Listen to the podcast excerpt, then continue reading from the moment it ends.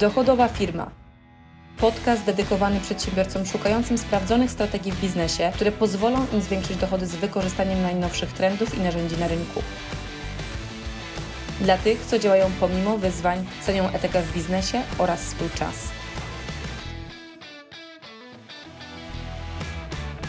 Prowadzisz firmę usługową i chwilami masz wrażenie, że stworzyłeś sobie swój własny etat, bo pracujesz więcej niż gdybyś pracował nawet u kogoś na etacie. Na samym początku, kiedy budowałam swój pierwszy biznes po odejściu po dziesięciu latach pracy dla kogoś, miałam takie poczucie konieczności pracy tak samo dużo, jak pracowałam kiedyś u kogoś na etacie. Potrafiłam pracować nawet po kilkanaście godzin dziennie, aż doszłam do momentu, w którym moje ciało powiedziało dosyć. I to był moment takiej dosyć dużej zmiany, zmiany, w której zaczęłam sobie zadawać pytanie, czy faktycznie tak miało to wyglądać. Bo okazało się, że wcale nie chciałam, żeby tak moje życie wyglądało, bo moim głównym,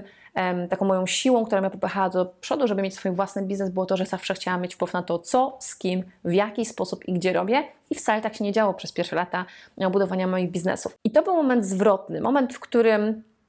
pierwsza zmiana, do której Cię zachęcam, pierwsza rzecz, która chciałabym, aby była dla Ciebie takim bardzo dobrym pytaniem, które możesz sobie zadać, to pytanie, co by było, gdybyś w pierwszym priorytecie zaplanował sobie, jak chcesz, żeby to Twoje życie wyglądało pod kątem czasu, czy to na czas z rodziną, czy może podróże, czy może jakieś hobby, które Cię sprawia przyjemność, czy co jest tym, co chciałbyś robić i ile czasu chciałbyś na to poświęcać, tak żeby w pierwszym priorytecie ułożyć ten obszar, a dopiero w drugim kroku zadać sobie pytanie, ok, to ile czasu mi zostaje i jak ja faktycznie mogę ten czas najlepiej wykorzystać, aby zrealizować to, aby to moje życie wyglądało tak, jakbym chciał. I powiem Wam, że to się wydaje niby trywialne, ale okazuje się, że jeżeli w ten sposób zaczniesz zadawać sobie pytania i w ten sposób zaczniesz planować, to uruchamiasz w głowie zupełnie inne pokłady myślenia, zupełnie inny styl pomysłów, które przychodzą Ci do głowy i tego, czego zaczynasz szukać, niż w momencie, kiedy masz piękne plany, wiesz, jak chcesz, żeby Twoje życie wyglądało, potem zaczynasz pracować, budować swoją firmę i firma pożera Twoje życie. Bo tak to realnie niestety bardzo często wygląda, że firma zaczyna zajmować nam nie siedemdziesiąt procent czasu, naszego czasu czy sześćdziesiąt procent, tylko czasami dziewięćdziesiąt procent, a nawet dziewięćdziesiąt kilka procent, aż w końcu człowiek się wypala. Ja byłam w tym miejscu, tego nikomu nie życzę, dlatego też mocno polecam Ci dać sobie przestrzeń, nawet kilka godzin, żeby to ćwiczenie właściwie wykonać. Druga zmiana, do której Cię bardzo mocno zachęcam, jest to zmiana związana z zadaniem sobie pytania, co tak naprawdę chcesz robić w swoim biznesie, a czego nie chcesz robić. Zobacz, każdy z nas jest mocny w jakimś obszarze. Ja na przykład kocham sprzedaż, co nie znaczy, że się zajmuję w tym momencie sprzedażą w swojej firmie. Ktoś inny będzie dobrą osobą do zarządzania zespołem, ktoś inny będzie dobrze układał strategicznie to, w jaki sposób firma działa. Każdy tak naprawdę z nas ma zupełnie inny zestaw cech, najsilniejszych, które posiadamy. I w momencie, kiedy zadasz sobie pytanie, co sprawia Ci przyjemność, czym chcesz faktycznie się w firmie zajmować, a czym nie chcesz się zajmować, to nagle zaczniesz inaczej ułożyć, układać klocki i sposób budowania Twojej firmy. Tu od razu mi przychodzi na myśl jeden z moich znajomych, który buduje firmę akurat, w której zarówno ma obszar jakby usługowy w branży nieruchomościowej, ale również sam inwestuje i robi dosyć dużo flipów. I kiedy właśnie słuchając go się uśmiechnęłam, że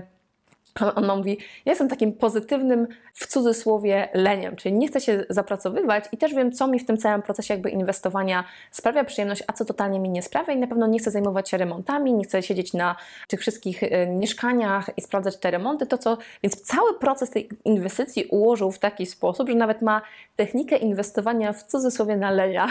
więc się mega uśmiałam, jak zaczął opowiadać i biznes świetnie funkcjonuje, generując bardzo wysokie dochody do firmy, natomiast nie szedł sztampowo tak jak wszyscy, tylko właśnie zweryfikował sposób i model swojego działania w porównaniu do tego, czym chce, żeby się jego firma zajmowała i jak w takim razie teraz chce, żeby chce to ułożyć, żeby to było nadal dochodowe, ale dawało mu możliwość zdjęcia z zadań firmy tego, czym nie chce się zajmować. I teraz oczywiście nie zrozumie źle, nie chodzi mi o to, że teraz nagle ze stu procent Twojej pracy wszystko będzie super idealne każdego dnia, no bo bardziej chodzi tutaj o taki,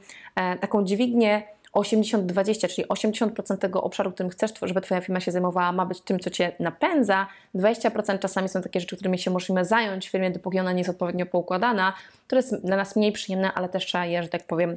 na początku przez swoje ręce przerzucić. Więc tutaj chodzi bardziej o model, który układasz, czym chcesz się zajmować, a czym nie chcesz się zajmować i wobec wokół tego faktycznie budować swoją firmę. Trzecia zmiana, do której bardzo mocno Cię zachęcam, to zadanie sobie pytania, gdzie i w jaki sposób możesz zacząć używać dźwigni. Ja to nazywam siłą rozpędu, ja to też nazywam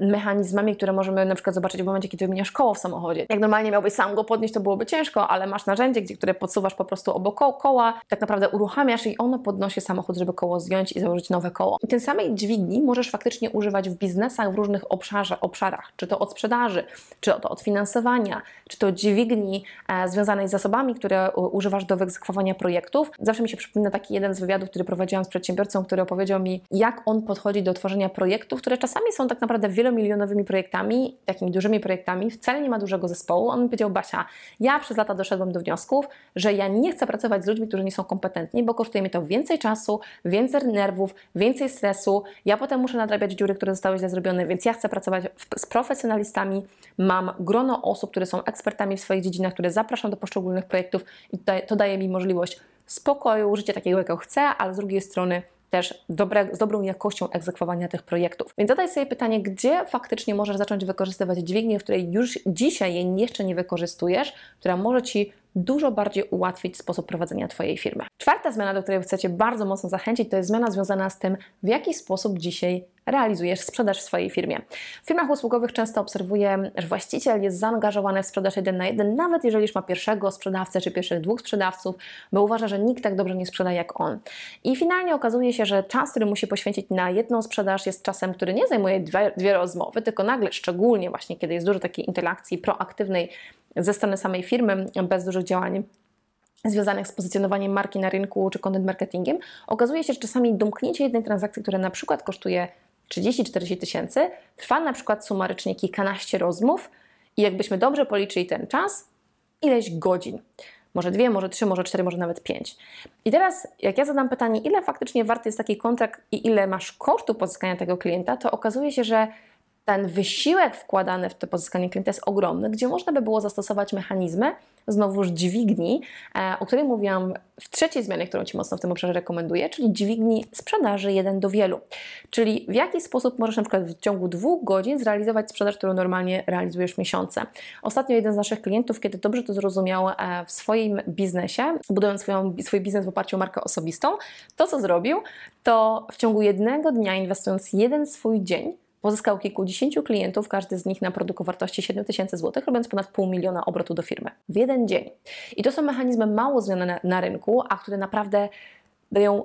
niebotyczny wynik w stosunku do tego, jak większość firm nadal działa w oparciu o stricte stare mechanizmy działania, tylko jeden na jeden inwestowania sto procent czasu po x godzin w każdego jednego klienta, rozprzestrzenione na x tygodni czy miesięcy, zanim transakcja została domknięta. Jeżeli chciałbyś zobaczyć, w jaki sposób możesz wykorzystać te mechanizmy u siebie i zmodelować dokładnie mój sposób działania, to już niedługo będzie wydarzenie, podczas którego na wydarzenie o nazwie Dochodowa Firma, podczas którego pokazuję wszystkie kroki, które potrzebujesz zaaplikować w swojej firmie, cały plan działania, tak abyś mógł zacząć pracować mniej,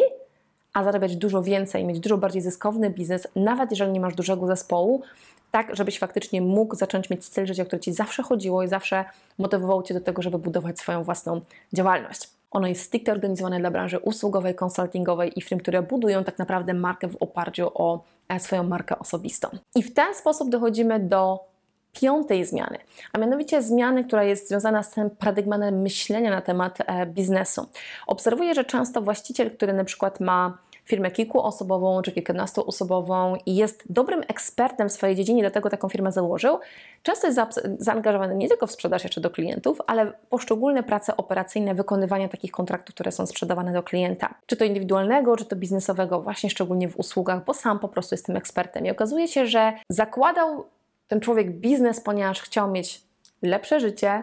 a stworzył sobie po prostu bardzo czasochłonną pracę i tego czasu na życie ma bardzo mało. Dlatego też zmiana, którą potrzebujesz wdrożyć u siebie, to jest zmiana z sposobu pracy w firmie na pracę nad firmą.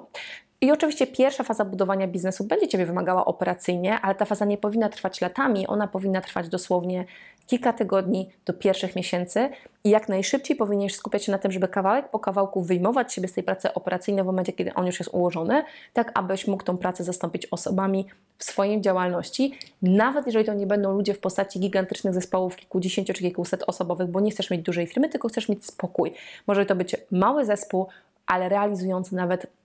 milionowe tak naprawdę obroty z bardzo wysoką marżowością miesiąc w miesiąc, natomiast Ty potrzebujesz zrozumieć, że to nie Ty jesteś trybikiem, Ty powinieneś mieć przestrzeń na myślenie nad firmą, aby ona mogła płynnie i zwinnie działać bez konieczności przez Ciebie operacyjnie realizowania większości rzeczy w firmie.